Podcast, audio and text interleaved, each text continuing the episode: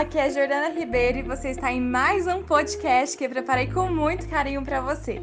Eu espero que esse áudio te ajude a transformar a sua fibromialgia em superação e energia de vida.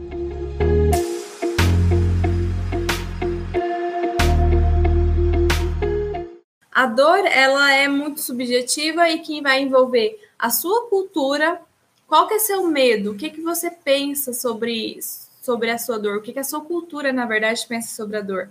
O segundo ponto é a família, como que a sua família é, te criou para aguentar a dor?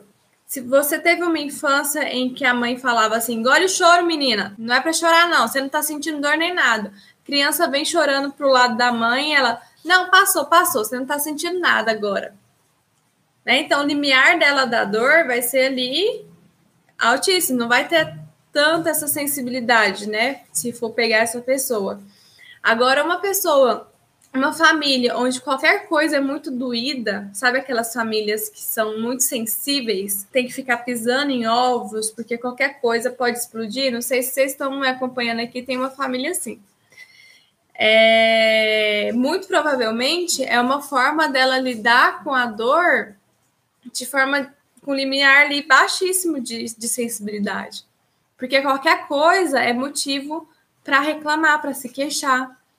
Então, a família, a forma com que a família educa essa pessoa, vai influenciar também diretamente na sua dor. E a forma das suas crenças influencia também a sua dor.